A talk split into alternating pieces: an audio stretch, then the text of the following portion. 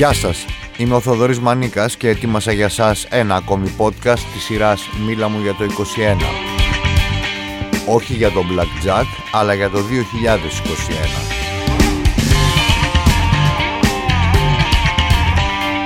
Μίλα μου για το 21.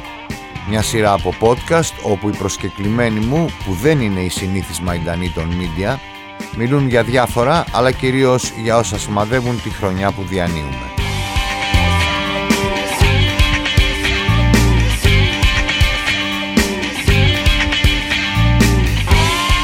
Σειρά podcast Μίλαμε για το 21 συνεχίζεται με τη ραδιοφωνική συνομιλία που είχαμε με την Πινελόπ Παπαϊλία που είναι καθηγήτρια στο Πανεπιστήμιο Θεσσαλίας στο Βόλο αλλά και μέλος της ομάδας Decolonizing Hellas.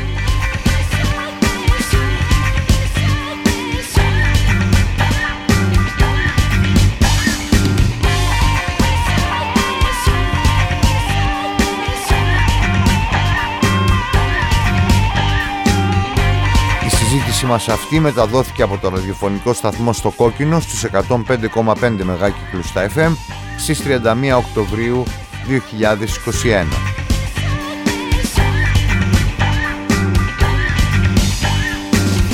Με την κυρία Παπαϊλία μιλήσαμε για την αλλαγή της χειμερινής ώρας, για το ενδιαφέρον συμπόσιο με τίτλο Decolonizing Hellas που διοργανώθηκε στην Αθήνα με πρωτοβουλία της ίδιας και της ομάδας Decolonizing Ελλάς της οποίας είναι ιδρυτικό μέλος και για πολλά ακόμη.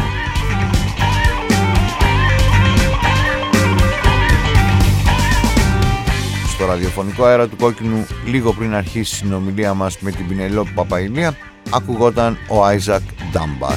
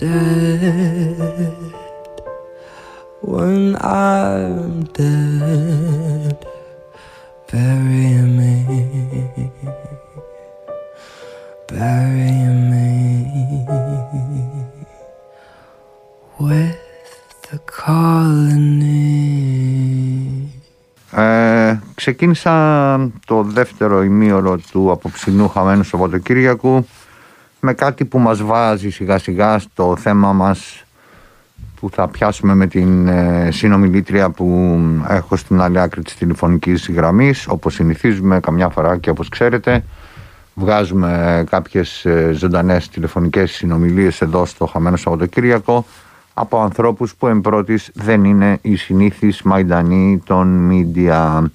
Και με τι ξεκίνησα λοιπόν το δεύτερο αυτό ημίωρο με τον Άιζακ Ντάμπαρ να τραγουδά Colony που σημαίνει απικία.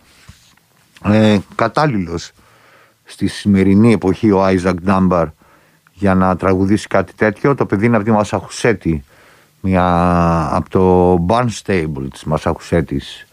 Μια πολιτεία η Μασαχουσέτη που αποπνέει ακαδέμια που λέμε, ακαδημαϊσμό, γράμματα, τέχνες εδώ και πάρα πολλές δεκαετίες. Ε, έχει Ιταλική αλλά και Λιβεριάνικη καταγωγή και ταυτόχρονα από μικρούλης, από teenager, είναι ανοιχτά γκέι, οπότε έχει βιώσει ένα σύγχρονο, ας το πούμε, φορμά απεικιοκρατίας επάνω του, ε, είτε για το ελαφρώς με λαμψό χρώμα του, είτε για, το, για τα γκέι χαρακτηριστικά του που δεν τα, δεν, τα κρύβει. Και από την άλλη μεριά, είτε και από την Ιταλική του πλευρά, γιατί μην ξεχνάμε ότι και οι Ιταλοί έβαλαν το χεράκι τους σε αυτό το βάναυσο πράγμα που ταλάνισε την Αφρική και τους πληθυσμούς της και λεγόταν απεικιοκρατία. Αλλά τώρα δεν θα μιλήσουμε για την απεικιοκρατία της ε, Αφρικής, θα μιλήσουμε για ένα θέμα που έρχεται και ξαφνιάζει κάποιους, κατά πάσα πιθανότητα, αλλά δεν θα έπρεπε, γιατί είναι ολοζώντανο εδώ και πάρα πολλές ε, δεκαετίες, ένα θέμα το οποίο απασχολεί το συμπόσιο που είναι ε, το θέμα και το οποίο θα συζητήσω με την κυρία που έχω στην άλλη άκρη της τηλεφωνικής γραμμής. Είναι η κυρία Πινελό Παπαϊλία, είναι καθηγήτρια στο Πανεπιστήμιο Θεσσαλίας, στο Βόλο, ανήκει στην ομάδα ε, Decolonizing Ελλάς, που διοργα... αν το λέω καλά. Καλησπέρα καταρχήν. Καλησπέρα. Καλησπέρα και ευχαριστώ για την πρόσκληση. Ε, και για μας είναι τιμή να είμαστε στην εκπομπή σας γιατί ο στόχος, στόχος μας είναι να, να φύγουμε, να μην μιλάμε μόνο μες στην αίθουσα. Να μιλήσουμε στην κοινωνία με κάποιο τρόπο αν μπορούμε να το πετύχουμε. Μπορείτε, το κάνουμε αυτή τη στιγμή άλλωστε. Ε, Καταρχήν να βάλουμε μερικά πράγματα στη θέση τους ε, από κεκτημένη ταχύτητα λέω συνέδριο συνέδριο. Πρόκειται για ένα υβριδικό νομαδικό συμπόσιο όπως ακριβώς ονομάζεται το Decolonizing Ελλάς ξεκινά στις 4 Νοεμβρίου και τελειώνει στις 7 αν μετράω καλά 4 Νοεμβρίου είναι η ερχόμενη Πέμπτη σωστά δεν το λέω; Ναι, ναι, ναι. Και γίνεται στο String Theory, στο Βοτανικό, έναν πολύ ενδιαφέροντα χώρο, αλλά μπορεί κανείς να το παρακολουθήσει και διαδικτυακά, πράγματα που θα μας πείτε ε, καθοδόν. Εγώ χαίρομαι πάρα πολύ που σας έχω εδώ. Ε, βλέπω ότι έχετε κάνει πολύ καλή δουλειά προετοιμάζοντας αυτό το συνέδριο τόσο σε εισηγητές και σε ανθρώπους που θα πάρουν το λόγο και θα παρουσιάσουν απόψεις, εργασίες, καλλιτεχνικά δρόμενα και εργαστήρια και οτιδήποτε άλλο, διαλόγους πάνω απ' όλα. Και επίσης βλέπω ότι έχετε και πολύ καλά θέματα επιλέξει. Ε, αλλά θέλω να ξεκινήσω εν πρώτης από τον τίτλο του καταρχήν τι είναι υβριδικό νομαδικό συμπόσιο; Δηλαδή τι, τι ακριβώς είναι αυτό το πράγμα; Λοιπόν μάλλον να προσπαθήσουμε να πούμε και το ελληνικό τίτλο γιατί μας μπερδεύει όλους την, για την αποαπικιοποίηση της Ελλάς είναι το ονομα του, συμποσίου. Είναι υβριδικό με την έννοια ότι τα περισσότερα σχεδόν όλες τις συναντήσεις, συζητήσεις και τα λοιπά θα προβάλλονται από το YouTube της πρωτοβουλίας και λόγω COVID λίγα άτομα μπορούν να έρθουν στο χώρο. Πόσα για να ξέρουμε; 20 ε, άτομα σε κάθε χώρο, έχουμε δύο χώρους με τα πιστοποιητικά νόσησης από το εμβόλιο και να κάνω μια μικρή διόρθωση ότι γίνεται, λέγεται πλήφα βιομηχανικό πάρκο και είναι στο βοτανικό.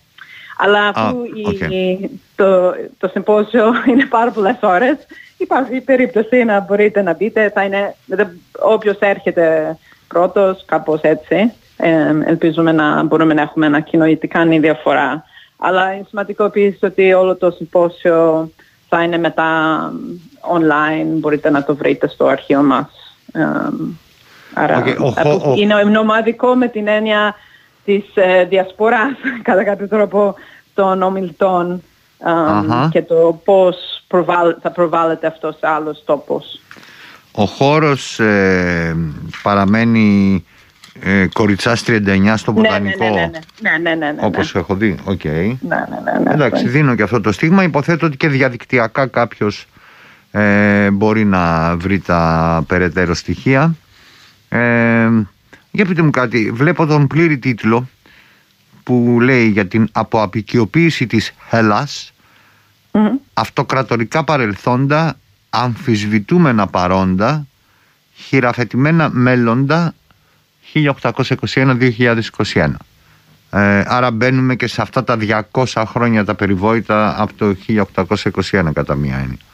Ε, τι ακριβώς ε, υπενήσεται αυτός ο τίτλος; Να πω και δύο λόγια για την πρωτοβουλία, ότι είμαστε ανθρωπολόγοι και μία κοινωνιολόγος. Άρα στο αντικείμενό μας δεν είμαστε ιστορικοί, ασχολούμαστε με το παρόν.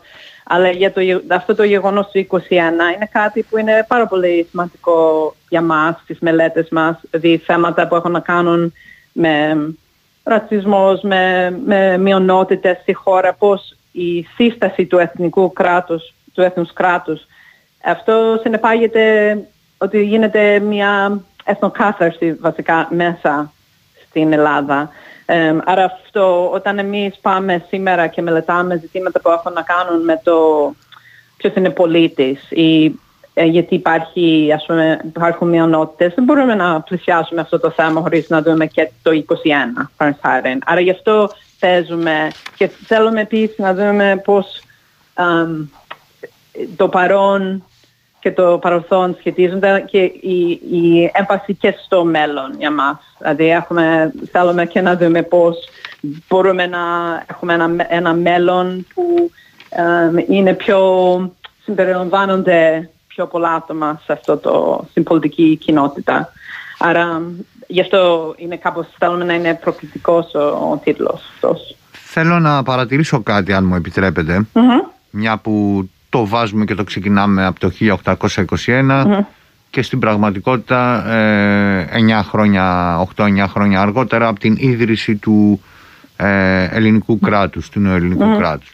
Ε, κρατάω τη λέξη απικιοποίηση χωρίς το από δηλαδή ε, εμένα με χαροποιεί πολύ να φτάσουμε στην απο-απικιοποίηση της Ελλάς αλλά πηγαίνω εκεί που αρχίσαμε την απικιοποίηση εν πρώτης. Ε, το έχω ξαναπεί και σε άλλη ε, περίπτωση εδώ στο χαμένο Σαββατοκύριακο αλλά δεν κουράζομαι να το λέω γιατί με εντυπωσιάζει.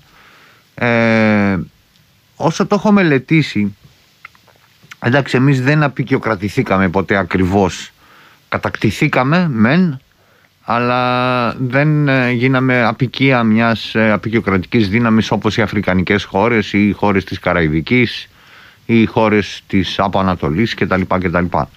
Ε, όμως με την ίδρυση του ελληνικού κράτους ε, συμβαίνει το παράδοξο αν κάνω λάθος διορθώστε με να έχουμε τη μοναδική περίπτωση σύγχρονου κράτους στον πλανήτη Γη που πρώτον ξεκινά την πολιτική, κοινωνική και εθνική ζωή του ε, με, τρεις, με τρία κόμματα που ονομάζονται αγγλικό, γαλλικό και ρωσικό.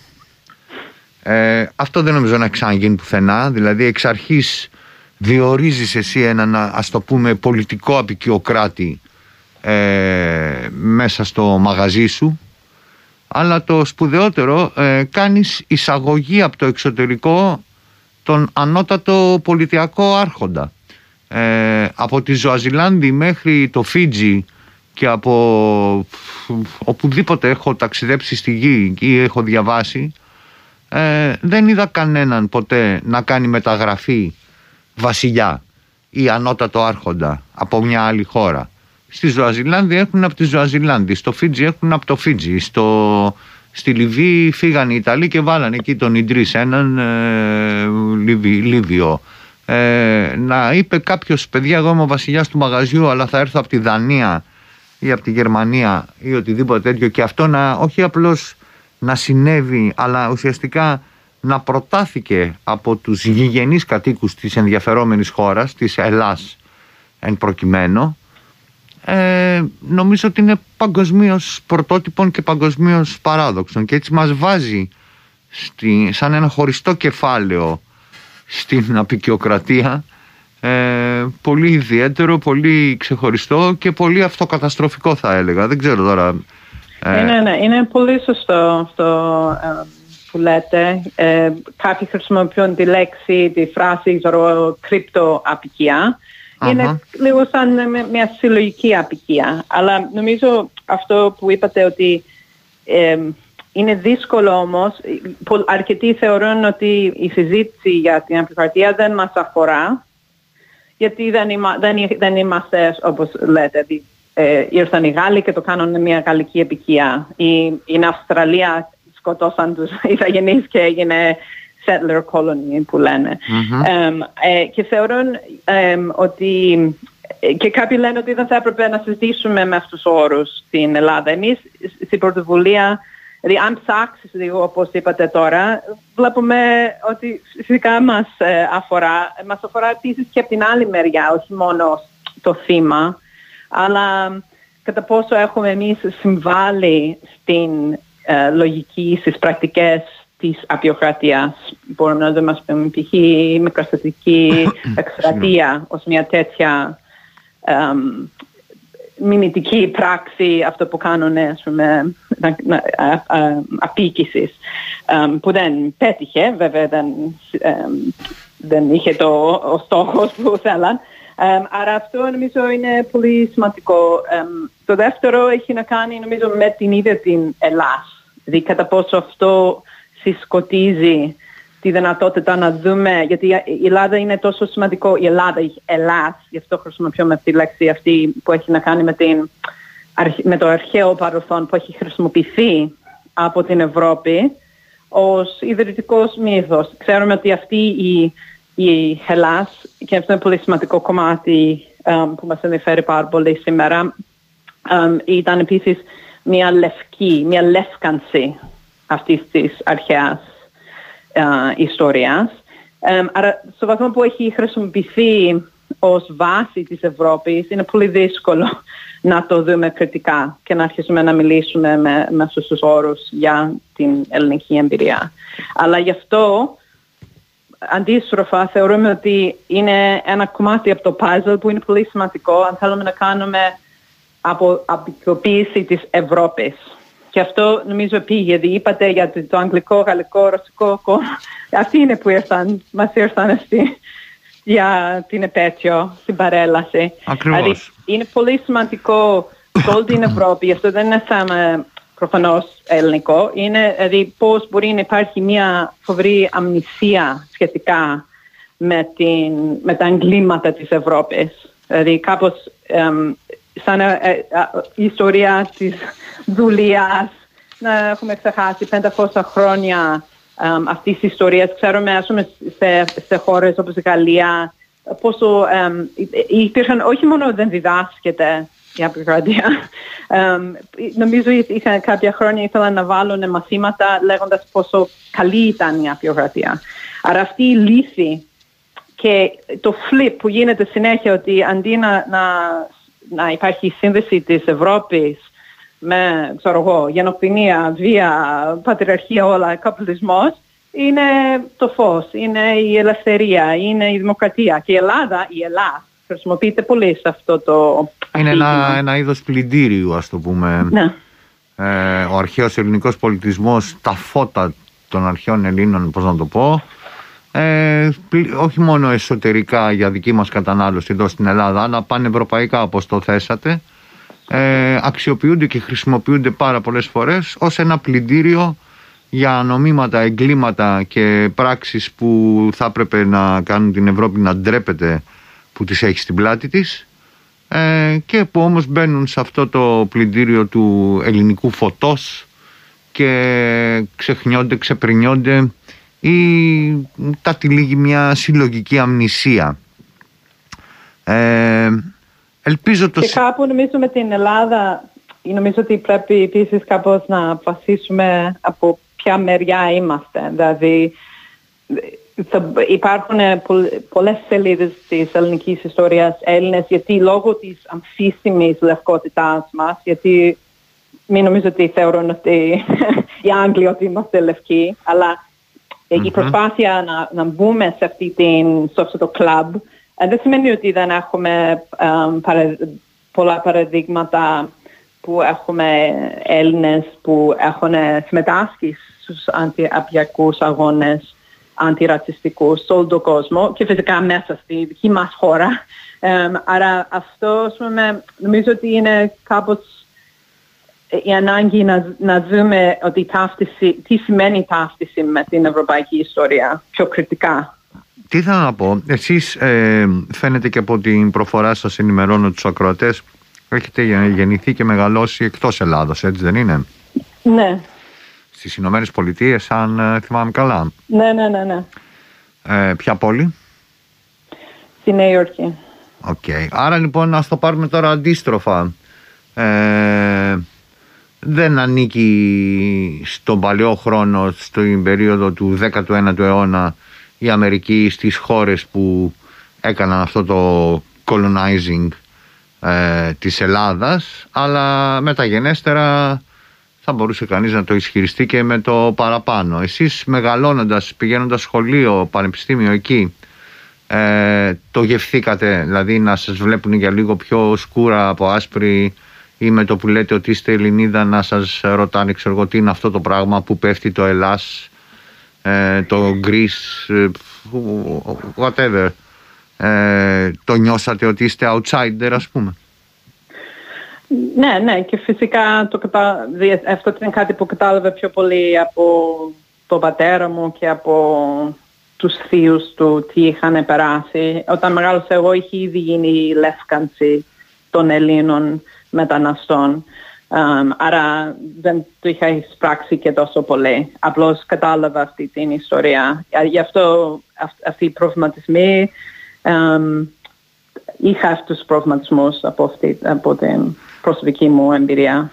Ε... Και αυτό είναι κάτι που στο συνέδριο, γιατί το συνέδριο θα έχουμε και ένα πάνελ που έχει να κάνει με την Αυστραλία και ε, ομάδες, δηλαδή όχι μόνο Έλληνες, αλλά ε, Ιταλοί και Σέρβοι και η εμπειρία τους στην Αυστραλία. Ε, αλλά πώς αυτή πάλι αμφίσιμη θέση να είσαι μετανάστης σε μια χώρα που έχει εκτοπίσει τους Ιθαγενείς. Άρα τι σχέση έχουν δηλαδή, που κάνουν δηλαδή, με, με τους Ιθαγενείς που πολλές φορές στις μελέτες μετανάστης δεν υπάρχει αυτή η διάσταση. Ε, συνέβη δηλαδή, στην Αυστραλία, ναι. συνέβη στις Ηνωμένες Πολιτείες με τις φυλές των Ινδιάνων. Σε όλες χώρες.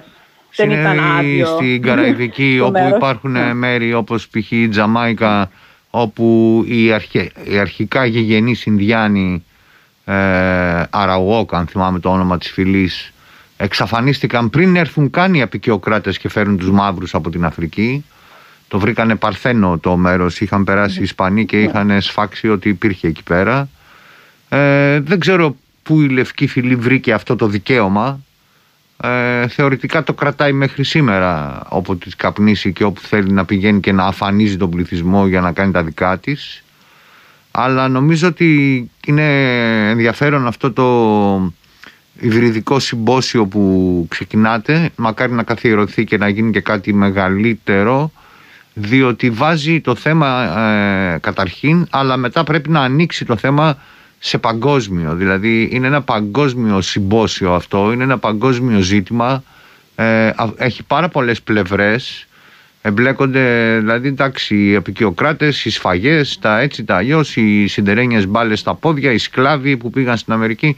Ναι, αλλά είναι και οι βιασμοί, είναι και οι γυναίκες, είναι και ο πλούσιος άρχοντας που διάλεξε την ομορφούλα που δούλευε στα χωράφια και την πήρε και την πήγε στην Αγγλία και την έβαλε σε ένα πύργο και της έκανε παιδιά και το ένα και το άλλο είναι ε, το ότι μου άλλαξες το όνομα και, τη, και το θρήσκευμα πράγματα που δεν γυρίζουν πίσω.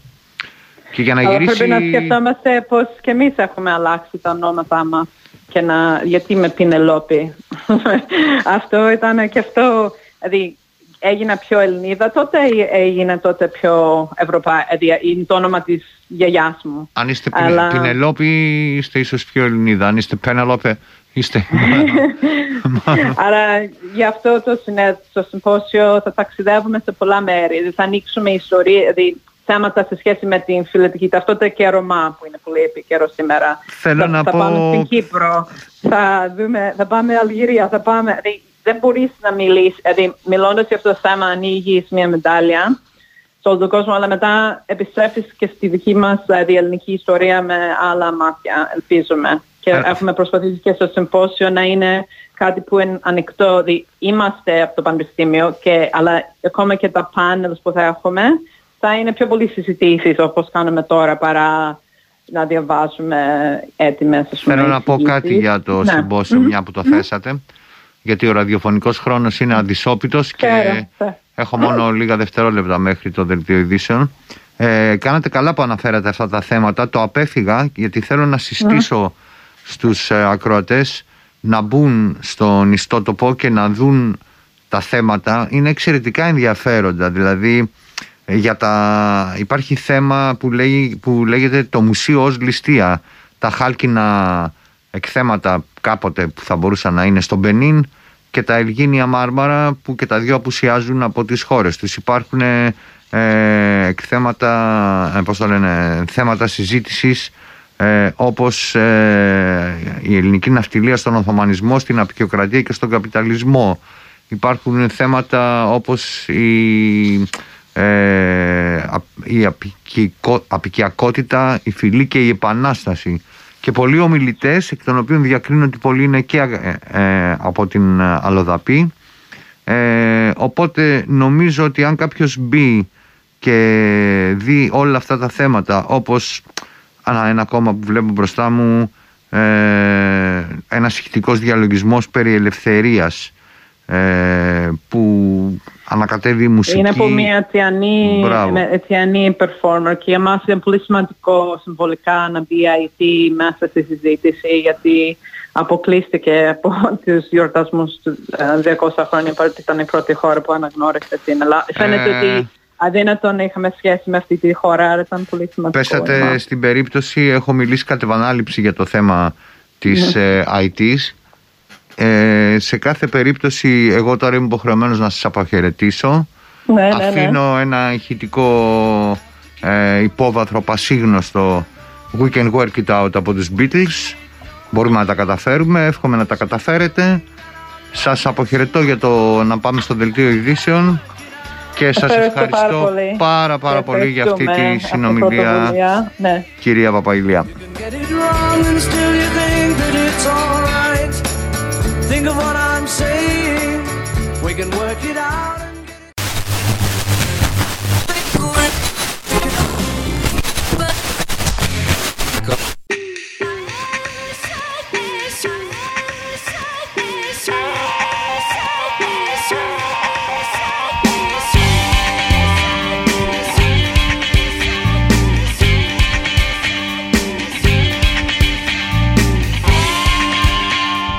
Ήταν ένα podcast της σειράς «Μίλα μου για το 21».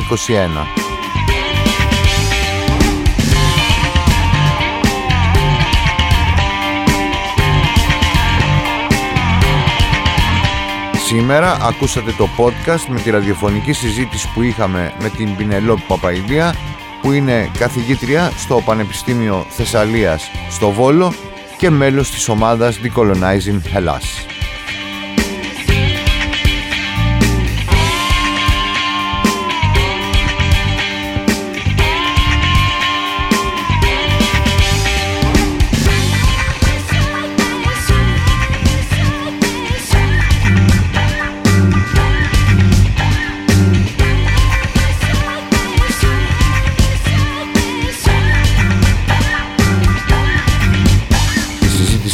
Αυτή μεταδόθηκε από το ραδιοφωνικό σταθμό στο Κόκκινο στις 31 Οκτωβρίου 2021.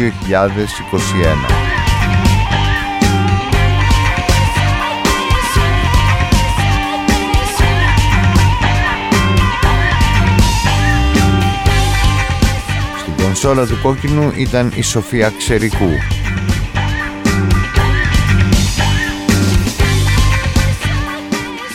Τηλεφωνική σύνδεση επιμελήθηκε η Μαριάνθη Πατσέλη.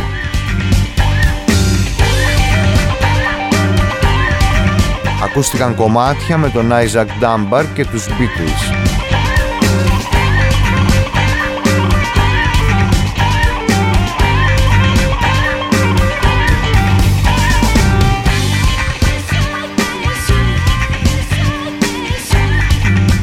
Post Production και τελικό μοντάζ Γιώργος Μπαλούμης.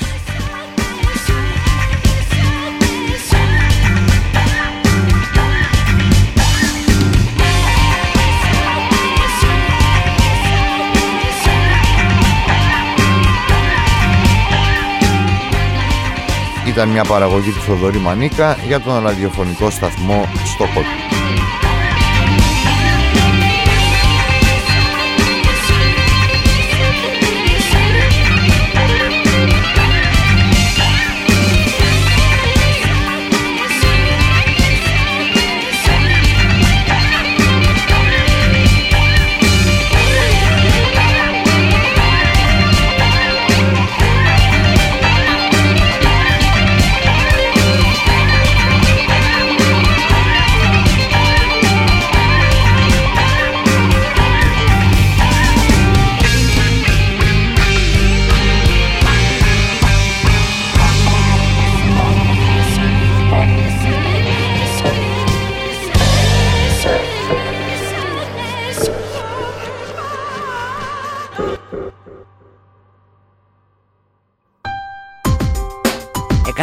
35 στο κόκκινο.